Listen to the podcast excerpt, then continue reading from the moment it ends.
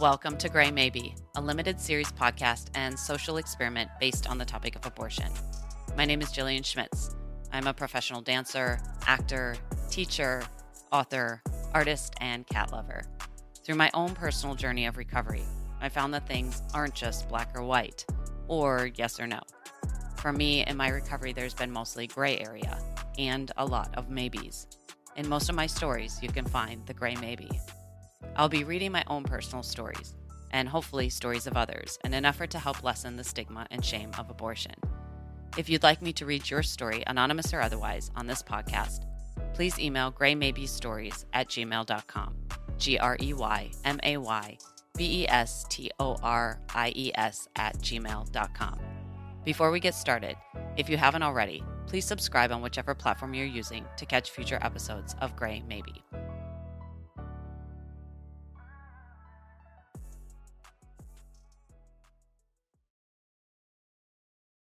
A note before we begin. While the topic of abortion and my belief in it being easy and accessible to all people who can become pregnant is a comfortable topic for me, sharing my own personal stories is not. I have a justifiable amount of fear of possible hostility and violence, both in person and or online. I also anticipate the possibility of judgment ranging from my own family members to strangers, in addition to the potentiality of losing certain work opportunities for publicizing my own experiences. I'm telling my story through the lens of my own experience. The revelation of my process is mine to tell. If you disagree with me or my views or story, know that I'm not speaking on anything other than my own experiences and viewpoints. Take what you like and leave the rest. Any feelings my story activates in the listener is for the listener to process and recover from. Any criticism you have based on my experience and choices are yours, and they're not my burden to carry. Welcome, welcome, and hello. Okay, Obviously, the timeliness of this project is on the tail of the Supreme Court's decision to overthrow Roe v. Wade. And there's a very important election coming up in just a few weeks, which could eventually either help reverse or would further solidify that decision. There is much discussion about abortion, what circumstances pregnant people should be able to have them, when pregnant people should be able to have them, and where pregnant people should be able to have them. There are many stories coming out already about the disastrous effects of removing this vital right of healthcare from women, including young girls and women who are raped and or victims of incest that are forced to birth or jump through hoops and hurdles to attain an abortion, often up against a ticking time clock. Stories of women on death's door simply because they aren't bleeding out fast enough or dead enough from medical intervention. Women forced to carry dead or non viable pregnancies because of some of these restrictions. These stories are gut wrenching, and they're true. My abortion story is not like those. Mine is what one ill informed person on Twitter would classify as an abortion of convenience, implying if an abortion wasn't for the risk of the life of the mother or you weren't raped, it was of convenience, or rather for convenience.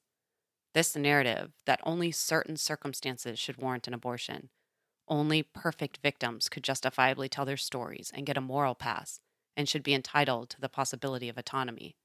The notion that if you didn't want to find yourself in an inconvenient position, you shouldn't have put yourself there in the first place. You, being a woman or pregnant person. Good, old fashioned misogyny. The only thing missing from all of the abortion conversations, conveniently, is men. Everyone has either heard talking points from this convenience narrative, or they themselves have repeated them. Use birth control, or keep your legs closed. Both direct quotes from a conversation with my immediate family recently. As if birth control doesn't fail, and being abstinent is a realistic solution for any adults in real relationships. The belief that some people are using abortion for birth control and the myth of late term abortions insinuate convenience. I still have yet to meet one woman using abortion as her main method of birth control. This idea that abortion is something only irresponsible, flippant, pregnant people do. The convenience argument muddies the real message that women should be held accountable and punished for their actions, while men are not. That women have less rights to their bodily autonomy living than they do when they're dead. See organ donation consent. This entire underlying message of convenience encapsulated exactly why, still to this day, I was so ashamed of my own abortions. I kept hearing stories of many brave women coming forward, exposing their necessary abortions. But I wasn't hearing many stories that I could directly relate to. A gray area as far as public opinion and empathy. So, deep breath. Here is my convenient abortion story.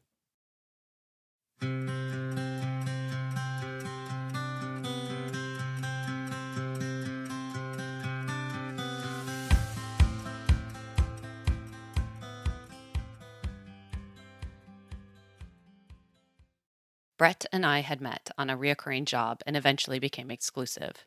At first, it was magical. We seemed to fit perfectly. I was completely enamored with him.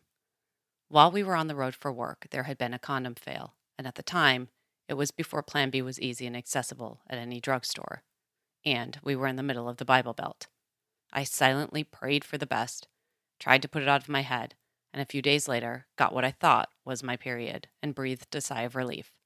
We had only been dating a few months before we seemed to be in a cycle of vitriolic arguments. Quickly, the funny, carefree guy I'd met ceased to exist. Left in his place was a man, 16 years my senior, who could debate circles around me to advance whatever personal agenda he had, and often treated me like a petulant child. What I did for work was too much. How I treated him wasn't enough. I had too many guy friends, not enough girlfriends. His jealousy and attempts at controlling me were familiar. It reminded me of a previous abusive relationship. It made me uneasy. I felt like I was encased in an invisible electric fence.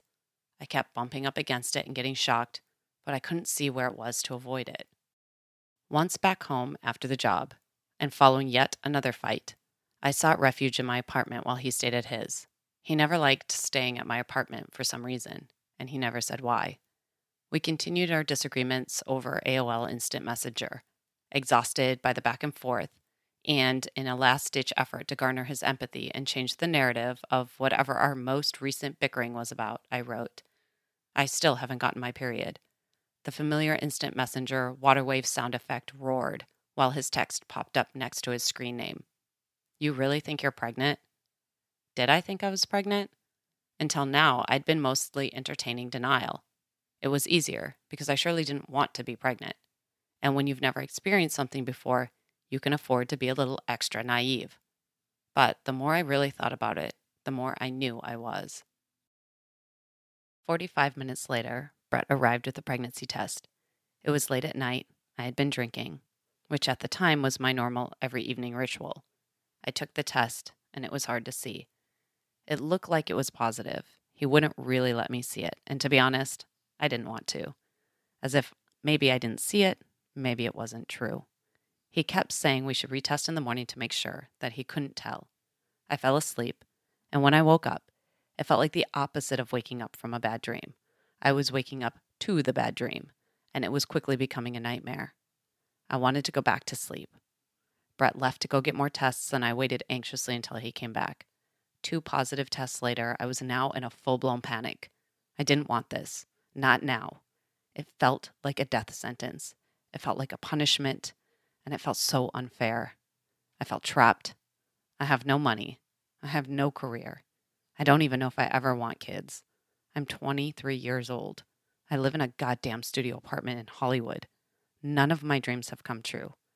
No, no, no. I made an appointment at my doctor's office for later that day, and the nurse confirmed four weeks and six days. Brett couldn't believe it. I barely could. The nurse was sweet and did her duty of providing options through information and literature. Over coffee, we tried to talk. Brett assured me this decision could be 50 50, one we both make together, a decision I wouldn't have to make all alone. I knew he was trying to help, and for a minute, it did lessen the stress. But only for a minute, because the heavy reality quickly readjusted back onto my shoulders. It was going to be all my decision. It would always be my choice. And I don't think he could even grasp how hard of a choice it actually is. It felt like the kind of choice you'd get if someone had a gun to your head and said, Where would you rather be shot? In the head or in the heart? Head or heart, it didn't matter. I'd still be dead. Brett asked if he could confide in his friend Mike about our situation. I knew Mike, and I said yes. I sat in the car while Brett talked to him on his phone. I watched him kicking imaginary things on the asphalt and walking in half circles. His eyes switching back and forth from the ground for a few minutes and then to the sky. He got back in the car and announced, We can never tell Mike's wife. They've been trying to have a baby for years and it will kill her. Instantly, a rush of heat surrounded my brain. Multiple thoughts piled on top of each other and were about to be rattled off my tongue in rapid succession. I wasn't aware my decision of an unplanned and unwanted pregnancy would be a topic of conversation at dinner parties. Since I'm living my own personal hell, I could really care less about Mike's wife. Immediately, a feeling of overwhelming shame and selfishness swirled. Something I so clearly wanted no part of was someone else's dream. I would have gladly changed places with her. Later that same day, I had rehearsal for a job. I walked up the stairs of the rehearsal building heavy and weary. The rehearsal had been pushed back an hour, so I waited and made small talk with whoever was around. I was still in shock. Everything was moving in slow motion. I was trying to adjust to the information I had just learned that morning. During rehearsal, I stared at the other girls. They seemed extra skinny and happy. I was overcome with envy, longing to have my own non pregnant physique back, a body that hadn't been hijacked. I yearned for the carelessness they had, the decisions that they didn't have to make. The following day, I went to a follow up doctor's appointment and consultation on the different procedures. I started to sweat. As I felt a blanket of heat wash over me, I started to feel nauseous, and the room started getting dark. I didn't know if I was going to puke or pass out, and I slowly tried to control myself from passing out. I was successful, and we left with more pamphlets. Back in the car while driving, I told Brett I wanted the abortion pill. I didn't want the surgery. Hospitals, surgery, needles, it all filled me with so much panic and made me feel sick. I wanted to be by myself and comfortable. Brett said it would be better to have the surgery. I mustered all of my strength and said, I'm scared. His response shocked me. It was a type of nonchalance I'd come to recognize in him when he'd hit his frustration capacity, a type of energetic abandonment. He said, It's time for you to be a woman. A surge of hate shook through me like electricity. I didn't know what to make of what he said. It hurt so deeply. I never told anyone how I felt. His response reminded me why I didn't waste my time telling people how I felt. It never mattered, and it never helped. What he said was asinine, as if there was any amount of maturity I could acquire to make this moment better or easier. Was I not already a woman in one of the most woman predicaments doing one of the most woman things, having one of the most woman experiences. Call the clinic, he directed. Helplessly, I started to cry. The sooner the better, he added. I didn't know how to make this call. I was unprepared. What words do I use? Would I be able to say the words in a voice that someone could understand and without the other person on the other end of the line hearing me cry? If I'm crying, would they not let me have one? How do I say abortion out loud? How do I say, I want an abortion? I need an abortion. Brett dialed the number to the clinic and shoved the phone at me. Another surge of hate shimmied down my spine. I glared at him. He pretended not to notice. I listened to the dial tone. I tried to make an appointment within the week, and the lady on the phone explained they only do these procedures on Tuesdays and Thursdays, and they were booked this week. I answered all the nurse's questions. I had successfully held back my tears until she asked my birthday. It felt too personal. I let out an audible sob. Immediately, the nurse, who sounded much like Glinda the Good Witch in The Wizard of Oz, said slowly and calmly, Oh, don't cry, little flower. It's okay. A woman will have one of two responses when she finds herself pregnant. One is happiness, and the other is sadness because she knows it's not the right time. You're a Sagittarius like me. We take motherhood very seriously. We know when it's right, we will be ready. And we don't understand how some women can have so many children and not take care of them. It's okay, little flower. You're not alone. I've had one too. I gave her the rest of my information and hung up, tears dripping down my cheeks and chin. I was overwhelmed by her kindness. I still am to this day. With my appointment looming for the following week, I left for a weekend job in Palm Springs. I was a wreck. I was grateful for anything that took my mind off of my current situation and existence, but at the same time, I hated this job. And I hated being in this in between, waiting for the inevitable, racing back to my freedom. I couldn't get there fast enough. I wanted to be on the other side of this problem, and I wanted to be normal again. I felt like a prisoner of my own body. I wanted Brett to come with me to Palm Springs, but he wouldn't. I needed support. I felt so alone. My emotions were all over the place all the time. Periodically, Brett would ask me if I was changing my mind, or if I wanted to change my mind. I could feel his meager hope that I would. Even though he never said it, I could feel it. It was in his hostility and in his disconnect. I didn't know how to answer his questions. The situation was a no win for me, no real solution. I didn't want to do anything. I didn't want to have a baby. I didn't want to have an abortion. I didn't want to be in this situation. Every day, every second of being pregnant felt like the ticking of an inevitable and completely destructive bomb about to go off. The appointment day arrived. I followed all the instructions. I woke up feeling hollow and automatically went through the motions of getting ready. We arrived at the clinic. I expected to see protesters. There were none. I expected a small clinic. It was a towering medical building. We went to the office, checked in, paid, and waited. They had music videos playing on multiple TVs positioned around the waiting room. There were a ton of women there, young and old, all different shapes, sizes, and races, some with boyfriends, husbands, some with their moms or friends. Some seemed upbeat, others like me, somber. It got later and later, and more and more women were filing in. I couldn't believe it. Could all these women be here for the same reason I was? Could it really be this common?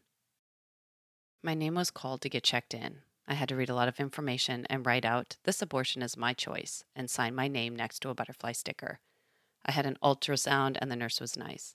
I didn't look at the monitor. I was five weeks and five days. I was taken to a changing area and given a locker to put my things in. I was told to remove all jewelry. I wanted to keep my necklace on. I took it off and all of my rings and felt extra naked under the gown. I was told to sit in a chair while they weighed us all. One girl got on the scale, and after they weighed her, she laughed nervously, rubbing her belly, and said, Eating for two. Some people chuckled. They were being generous. I hated her for making a joke. I hated her for reminding me and everyone else of reality.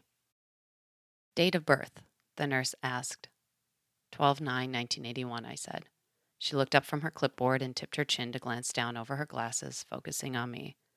So that would make you 23, I said. I followed the nurse in my socks and gown. The floor seemed harder and colder than a normal floor.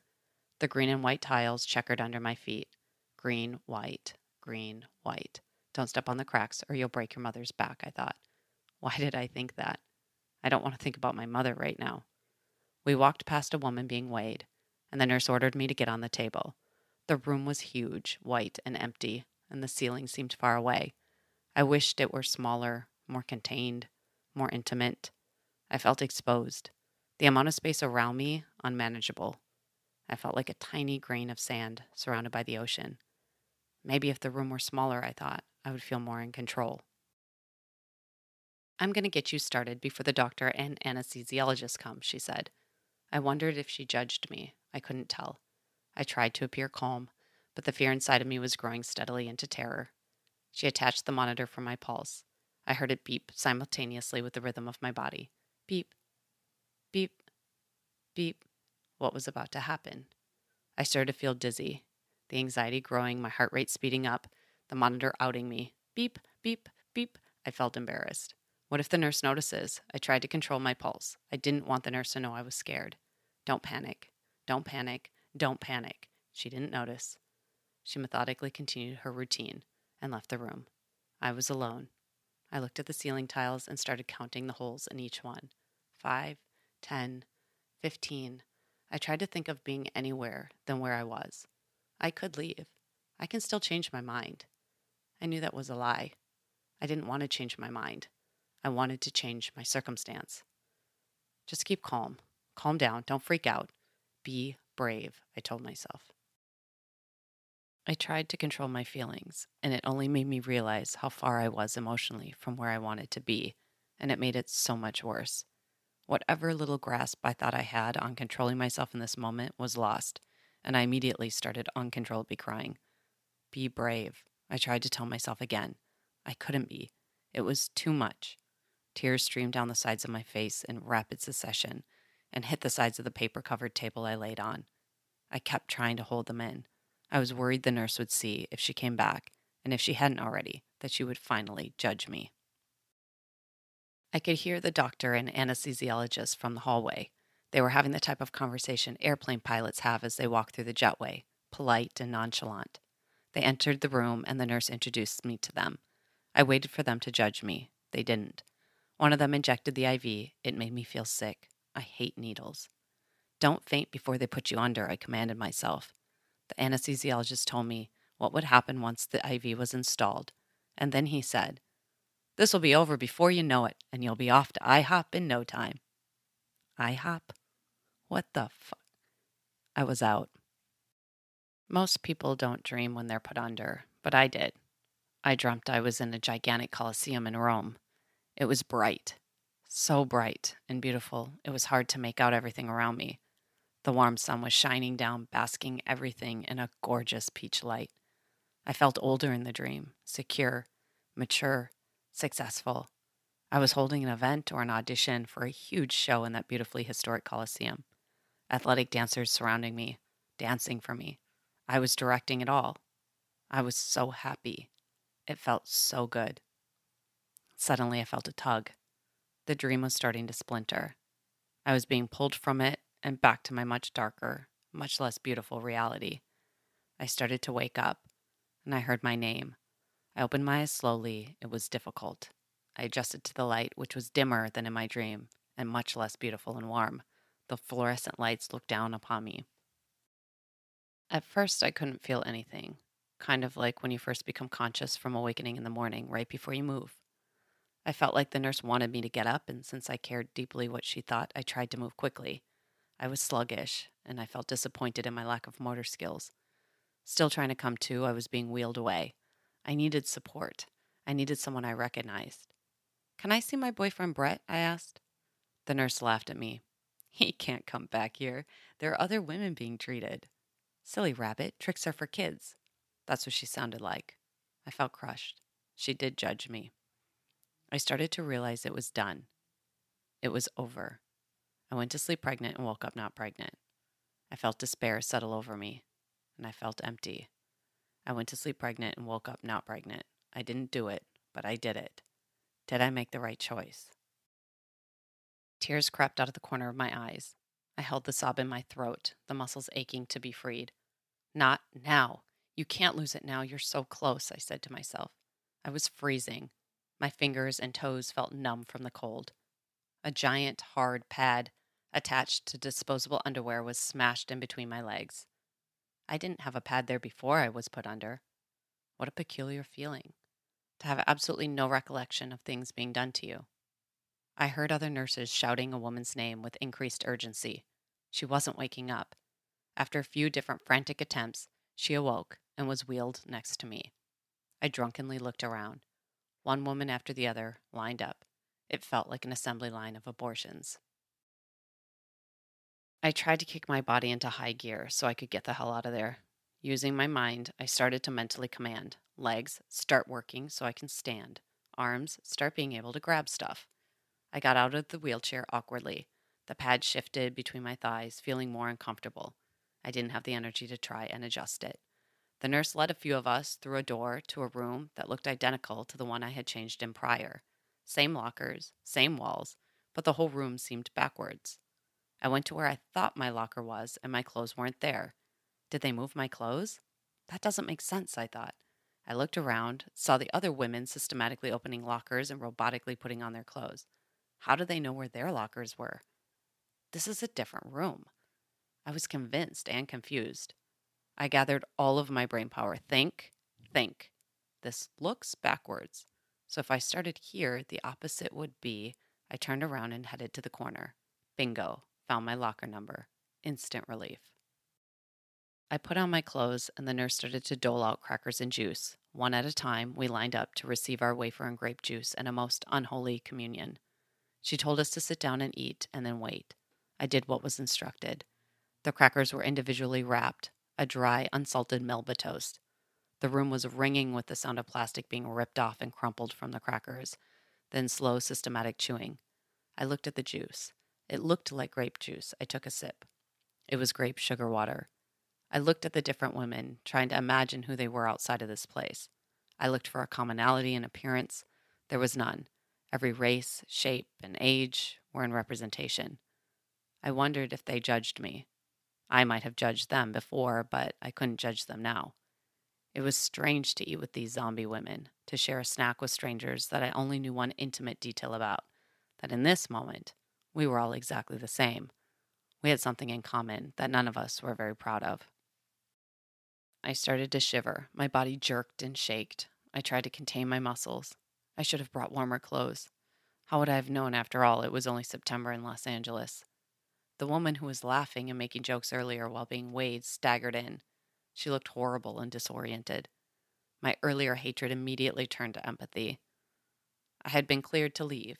The nurse handed me a pile of papers and newly issued birth control and shoved me out the back door by the elevators. I felt like how animals must feel after they've been taken to the back room at the vet, poked and prodded, and then handed magically back to their handlers. Brett was there waiting. His face looked worried, and it seemed like he barely recognized me. He took my hand. Your hand is freezing, he said. I didn't respond. The rage from the injustice of our sexes was immediate. We left the building, and he tried to hurry. I couldn't walk very fast. Slow down, I seethed through my clenched jaw, my teeth still chattering from being so cold. People passed by us. As they entered the building, they stared at me. I thought they knew for sure. We got in his car, and that's when the cramping started. It was the worst pain I'd ever experienced. I was angry that I was the one between us who had to be sacrificed. I was filled with a deep sorrow and excruciating pain. I rifled through my purse looking for a pain aid. Nothing. He couldn't drive fast enough. Up and down the hills overlooking the ocean.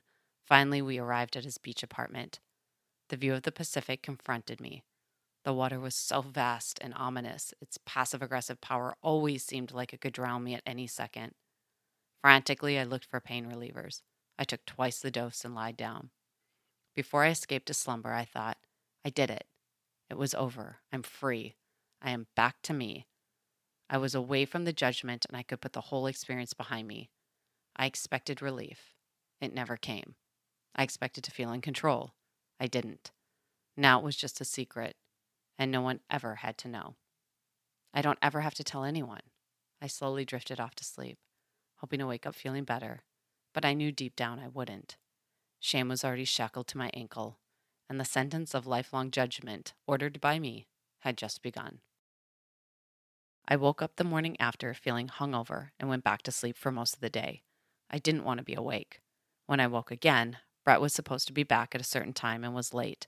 The sun started to set, and I was angry, feeling abandoned. I had undergone this trauma that he, as a man, would never even have to entertain. When he arrived, he said he needed to pick up Mike from the airport, the same Mike whose marriage was having fertility issues. Brett wanted me to come with, and I refused. Not only did I not want to be the cross to bear sitting next to him for Mike to judge, but I didn't have the energy to pretend to be anything but what I felt sad, depressed, broken. He started to pressure me to go. It escalated quickly into screaming. I was shocked he didn't get it. To him, it was over. For me, a new fresh hell had just begun. I shrieked in a cracked voice I barely recognized. I'm still dealing with this. You have no idea what it's like. I'm still fucking bleeding. He told me to stop being selfish. And there it was. I didn't have a rebuttal. I was selfish for choosing what I wanted for my life above everything else. I went to the airport with Brett. I sat in the car, said nothing, and let my resentment slowly turn me into stone. The following day, I had a rehearsal that I had been using food poisoning as an excuse for. I tried to hide the bruise on my hand from the IV. I thought if anybody saw it, they'd know for sure. No one noticed. A few days passed, and Brett and I continued to splinter and break apart. I was so angry and resentful for reasons I couldn't really identify. Everything he says and does enrages me. I continue to free fall into darkness. It feels heavy. I only want to sleep. I have no appetite, and the simplest of tasks I can't seem to accomplish. I go to my two week checkup and I'm given a pregnancy test. It's still reading positive. I panic before the nurse explains it happens. Sometimes the hormones just don't come down right away. They give me an ultrasound to be sure. Day after day, I feel lower and lower. The depression is so intense, I can't leave the house, and I feel like I'm drowning. Suicide seems like a reprieve. I'm most confused by why I feel so terrible. I feel regret, but I wouldn't do anything different. If I could go back, I wouldn't have made a different choice. Brett and I broke up not long after, not without some knockdown, drag out fights, one of which where he told me he hated what I did and blamed me for having the abortion. In an exhausted act of self protection, I ceased all communications with him. I had been scouring the internet to find something I could relate to, dodging cleverly disguised anti choice sites when I finally came across a site, forum style, that talked about PASS, which stands for post abortion stress syndrome. I start to read the content and feel a bit lighter. Tons of women just like me, feeling what I'm feeling. The women on the site sharing their stories and their gentle support slowly, very slowly help walk me out of what was notably one of the darkest times of my life.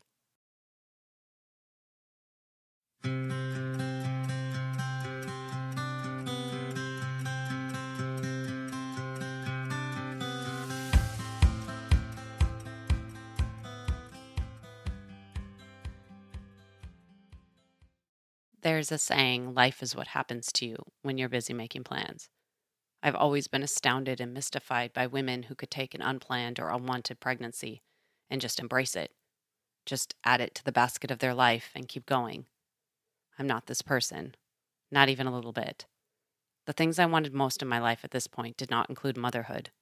I didn't see getting pregnant as a deviation of my path, but as a death sentence. I looped the same scenarios and questions over and over in my head for a long time. What if I'd made different choices? How it would be different? The roadmap of all the different ways I could go. And even with time, I would choose the same way again and again. I didn't then, nor do I now, regret my decision. It was right for me, even though it felt wrong. My torment was in being in the situation and how I experienced it. It's hard to explain how conflicted feelings coexist. It's embarrassing to share that I felt like a victim of my own doing, but I did. What I really want to emphasize, and what has taken me almost two decades to realize, is I can be pro choice, I can exercise my right, and I can still be regretful, sad, and upset. Making this issue black and white has been so difficult to digest. The things and feelings I mentioned just aren't mutually exclusive. There is so much gray area to how I feel about what arguably could be described as a convenient abortion. Because it turns out there was nothing convenient about my abortion. In fact, the only thing convenient was that I didn't have to cross state lines, get permissions, dodge the law, or pay a ton of money. I didn't have to walk through hostile anti choicers or risk my life with a back alley abortion. I didn't have to weed through clinics to find one that isn't a religious center masquerading as a clinic with birth only options. There is no such thing as a convenient abortion. And the only thing these inferred antidotal ideas do is further strip women of their humanity, hurting them altogether, regardless of their individual circumstances and situations, treating them like cattle. My abortion was wanted, and the experience was deeply traumatic for me resulting in PTSD. Gabor Mate writes in his book, The Myth of Normal Trauma is not what happens to you, trauma is what happens inside of you as a result of what happens to you. The acronym Post Abortion Stress Syndrome, or PASS, is the name given to describe what some women experience as the psychological after effects of abortion based on post traumatic stress disorder, PTSD. It should be noted that this is not a term that has been accepted by the American Psychiatric Association or the American Psychological Association. There is even some concern by pro choice advocates that anti choice groups have created or used PASS as an excuse to further their political agendas. Susan Babbel, MFT, PhD, Somatic Psychology writes in Psychology Today Any event that causes trauma can indeed result in PTSD, and abortion is no exception. A woman can be of sound and solid mind when she makes a choice to terminate a pregnancy, but it is never an easy decision. Even when the decision is the right decision, there is sometimes a level of conflict that needs to be addressed so that the woman can be at peace with her choice. Believing that PASS exists does not mean that one does not believe in a woman's right to choose. It simply means that one believes in supportive and constructive counseling around the trauma symptoms. Some symptoms of PASS may include the following 1. Guilt. Experiencing guilt does not imply that you made a mistake or violated your own moral code. as some anti choice advocates would imply. However, feelings around having an abortion may be complex and have to take into account fear of what others might think. 2. Anxiety. General anxiety is a common symptom of PTSD. In the case of PASS, there might be a particular anxiety over fertility issues and the ability to get pregnant again. 3. Numbness, depression. Again, common symptoms of PTSD. 4. Flashbacks. Abortion is surgery, and in most cases, it's a surgery that happens while the patient is fully conscious. This can be a distressing experience. 5. Suicidal thoughts. In extreme cases, the PTSD that results from a controversial abortion could lead to suicidal thoughts or tendencies and would require immediate treatment. It's important to note that this is not a common or expected symptom of PASS, but as with any form of PTSD, it is possible. If you are experiencing the symptoms of PTSD or general mental unwellness, I encourage you to seek the aid of a therapist, support group, 12 step program, or other online resource. If you are feeling suicidal or in crisis, text or call 988. I will add the National Institute of Mental Health link in the program notes. I'll also add the online form I mentioned in my story at www.afterabortion.com, as well as the psychology article that was mentioned regarding PASS and PTSD. If you've made it this far, thank you so much for listening, and I hope you were able to find something relatable in my story. As I mentioned earlier, part of this podcast is a social experiment to see if in telling my story, I can embolden other listeners who have had abortions to tell theirs. If you'd like me to read your abortion story, anonymous or otherwise, on this podcast, please email greymaybestories at gmail.com. G R E Y M A Y B E S T O R I E S at gmail.com. Reminder there's a very important election coming up November 8th, 2022. Please have a voting plan. Know the rules and regulations of your state and vote like your freedom depends on it, because now more than ever, it does. For more information on voting in your state, go to vote.org. Thank you to everyone who has helped make this Grey Maybe podcast happen. Producer and editor Roderick Barge, cover photo by Jose Perez, music licensed by Pixabay, special counsel Jada Ellingham and Roderick Barge. If you'd like to support this podcast, please rate, share, comment, and subscribe. Until next time, bye for now.